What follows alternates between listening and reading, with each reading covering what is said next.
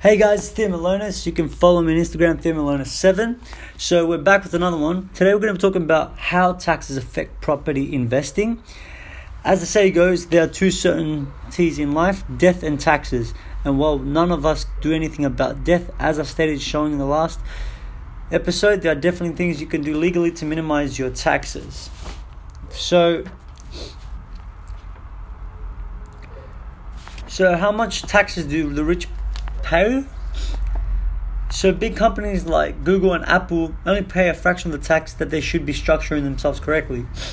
So while the companies pay a very low tax rate, it's not because they somehow illegally avoid paying corporate income tax. It's just they use the tax laws to their advantage, and so should you. So one of the wealthiest men in, in his time, the late Kerry Packer, told a Senate hearing that anyone who didn't minimize the tax need their heads red because government tends to waste a lot of taxpayers' money. So Warren Buffett minimizes his tax in two ways. Firstly, his company, Berkshire Hathaway, has only ever paid one dividend. So, because dividends from a company's profits in the USA are effectively taxed twice, one of the company's level and once in the hands of the shareholders when they receive dividends, this doesn't occur in Australia due to franked, franked dividends.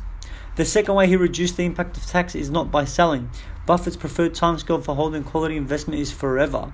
So I was interested to read that Buffett was one of the most famous investors of recent history and he was able to defer 61.9 billion of corporate tax in his holding onto his investment for the long term.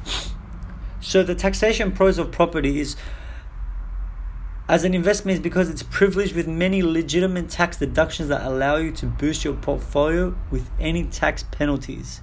In fact, the so the next whole top part is just dedicated to this. So I want to hit um I would like also to stress that all of the tax reduction strategies you employ must be legitimate. There are so many ways to legally reduce your tax, and it's very difficult to spend your money from a prison cell.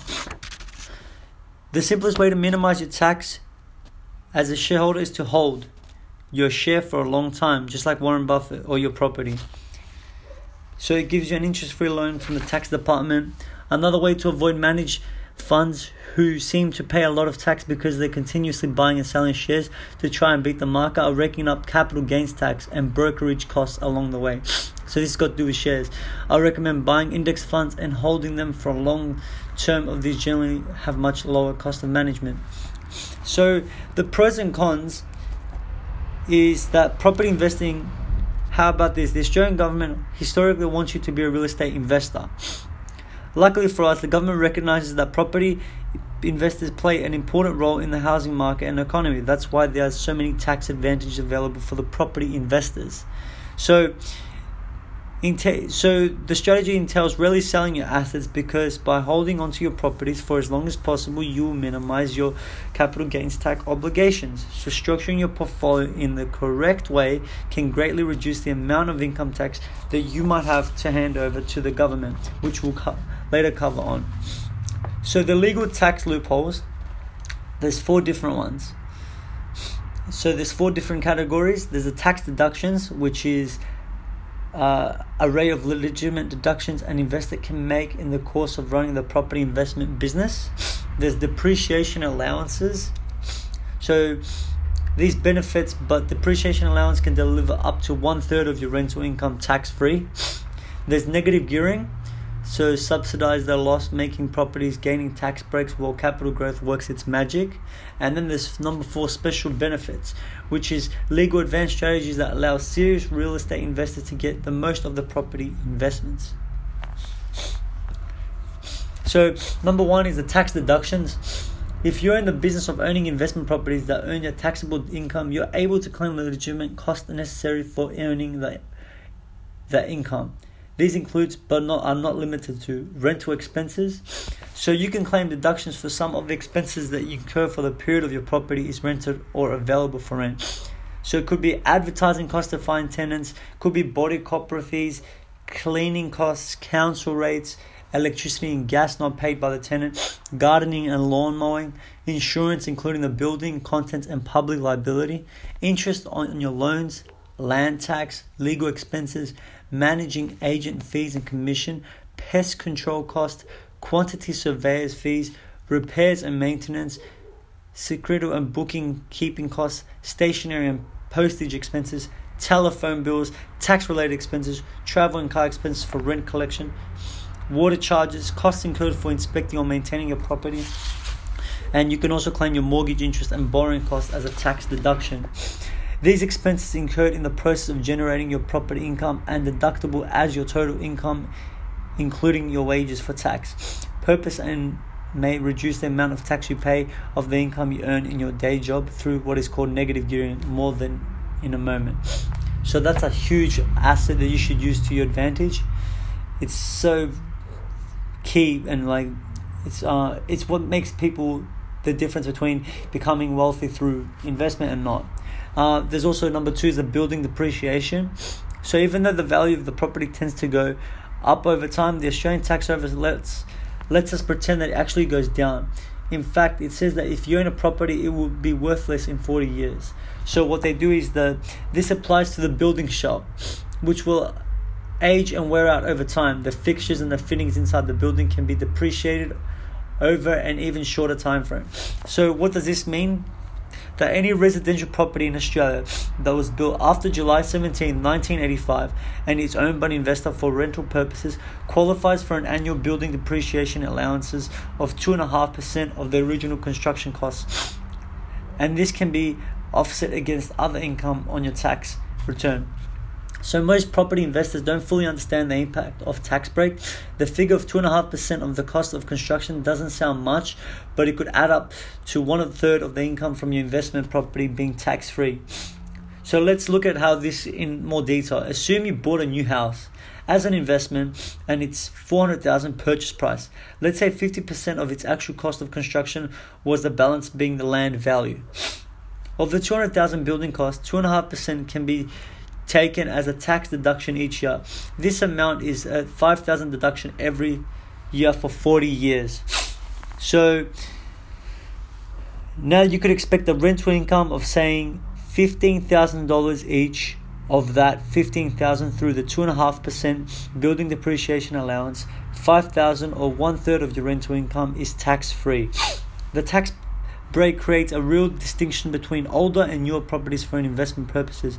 New is clearly better for taxation standpoint. Having said that, many new properties are bought at a premium or in outer suburbs with lower capital growth. This negates some of the tax benefits. Remember, you should never buy a property just for tax benefits. It's only one of the many factors to consider when making a decision. There are likely to be many thousands of dollars of depreciation benefits in established properties also because of depreciation on the fixtures and fittings in the dwellings, items such as carpets, blinds, or hot water systems.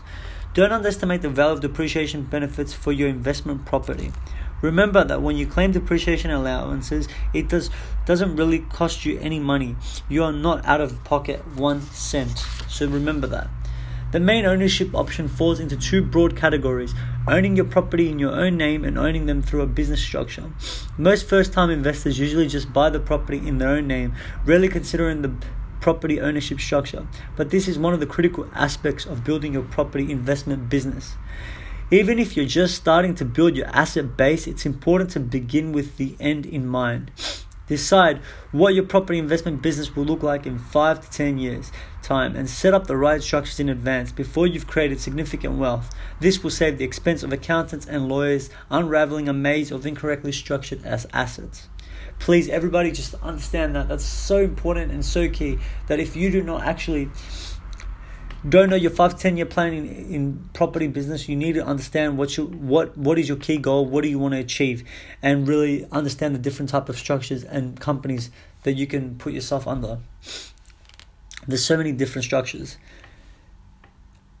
So there's to using your own assets, you need to think about the following issues. Liability protection, minimize the risk of being sued, asset protection, protecting your assets if you don't get sued, and legally maximizing your tax minimization, so that's opportunities.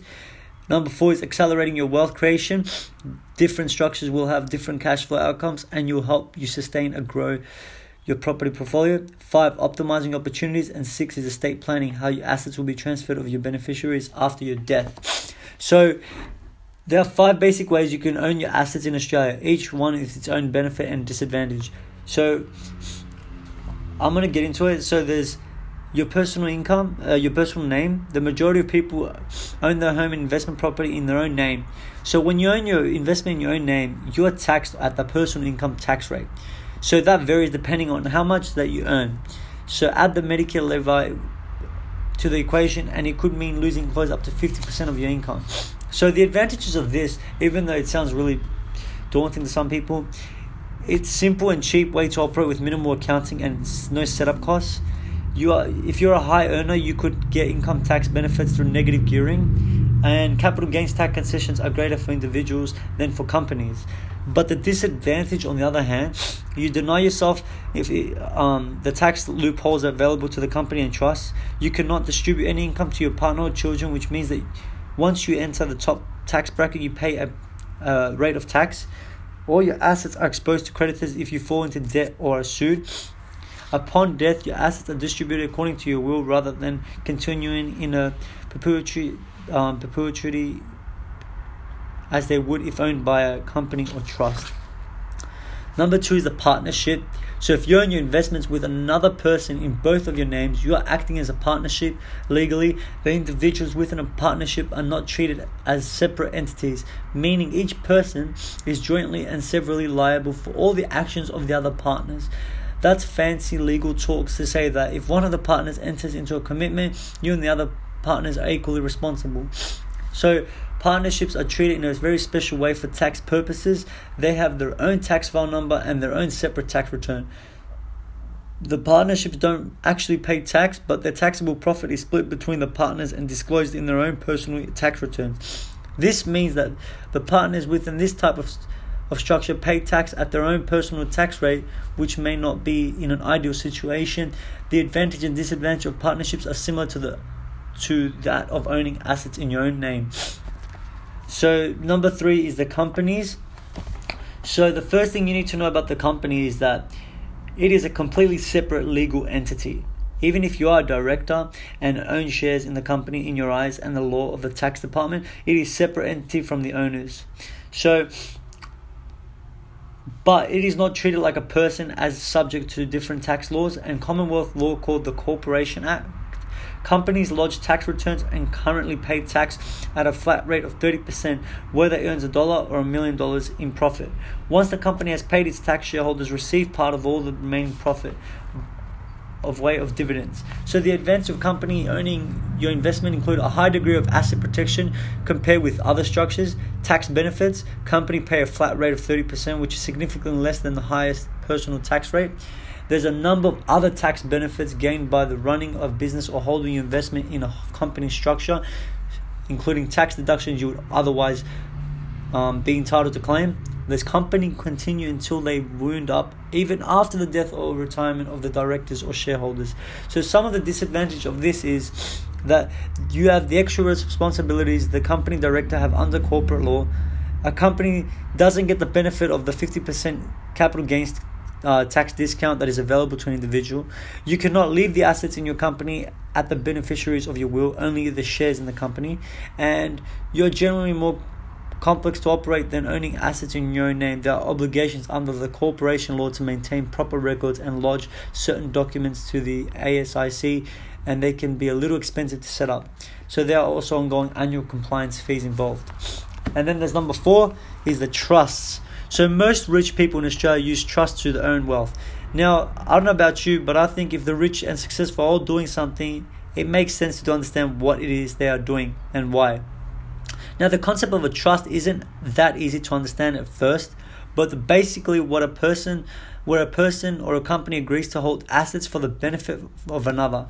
The one who holds the asset is called the trustee, and those who benefit are called the beneficiaries.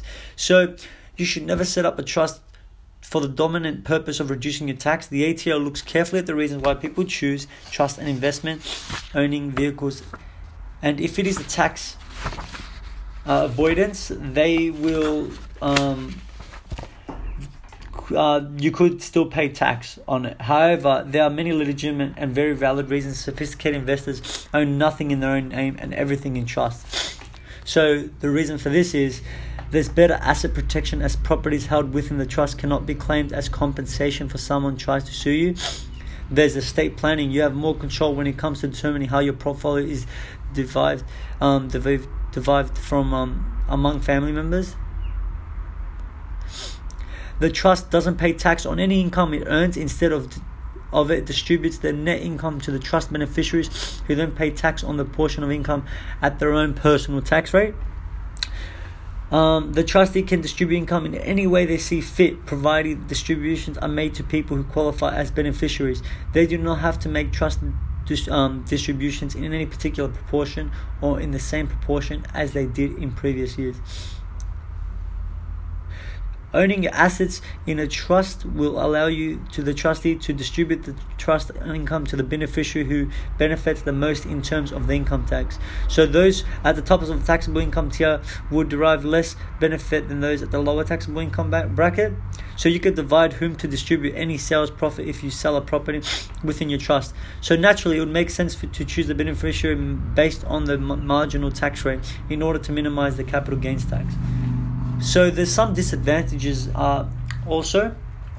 They must be prepared by lawyers and require corporate trustees, so they are a little expensive to establish. But having said that, in the long term, the structure could save you lots of money. And the same obligation and responsibilities apply to the trustee as those to the company directors. So there's a self-managed superannuation fund, which are in fact a special form of trust because this requires specialized advice from your accountant and financial planner. However, um, you can have properties and shares in the um, self-managed superannuation fund and have done, and it can be done for very quick, I guess. The rules about this is what um, you can and cannot do in the um, self-managed superannuation fund are strict, but worth exploring if you have substantial sums stashed away in your super. So it's a great uh, way of putting a lot of your money in there. Uh, now, what is the right structure for you? The bottom line is that every investor's situation is different. So there is no one rule fits all approach. You should seek the advice of an accountant or tax solicitor who understands your needs. Remember, um, I said to begin with the end in mind. This means that you should imagine your investment portfolio would look like the future and how the right structure in place account for that. So there are many options, and various taxation and ownership structures are complex. It's important that you access expert advice on the matters to help you on your investment journey. All right. I hope you guys enjoyed that one. I hope it was full of adding value, and I hope you guys really really share this and um, definitely tell someone if you could tell just one person and share it that, that that would mean a lot to me. That's all i care about. Just want to help people. That's what i like doing helping people because my goal is to own a lot of property and my goal is to learn more about this and learn into everything i can with property and let you guys in it as well and be there for the journey. Thank you guys. Have a great day. Enjoy yourselves and i'll be back with another episode soon. See ya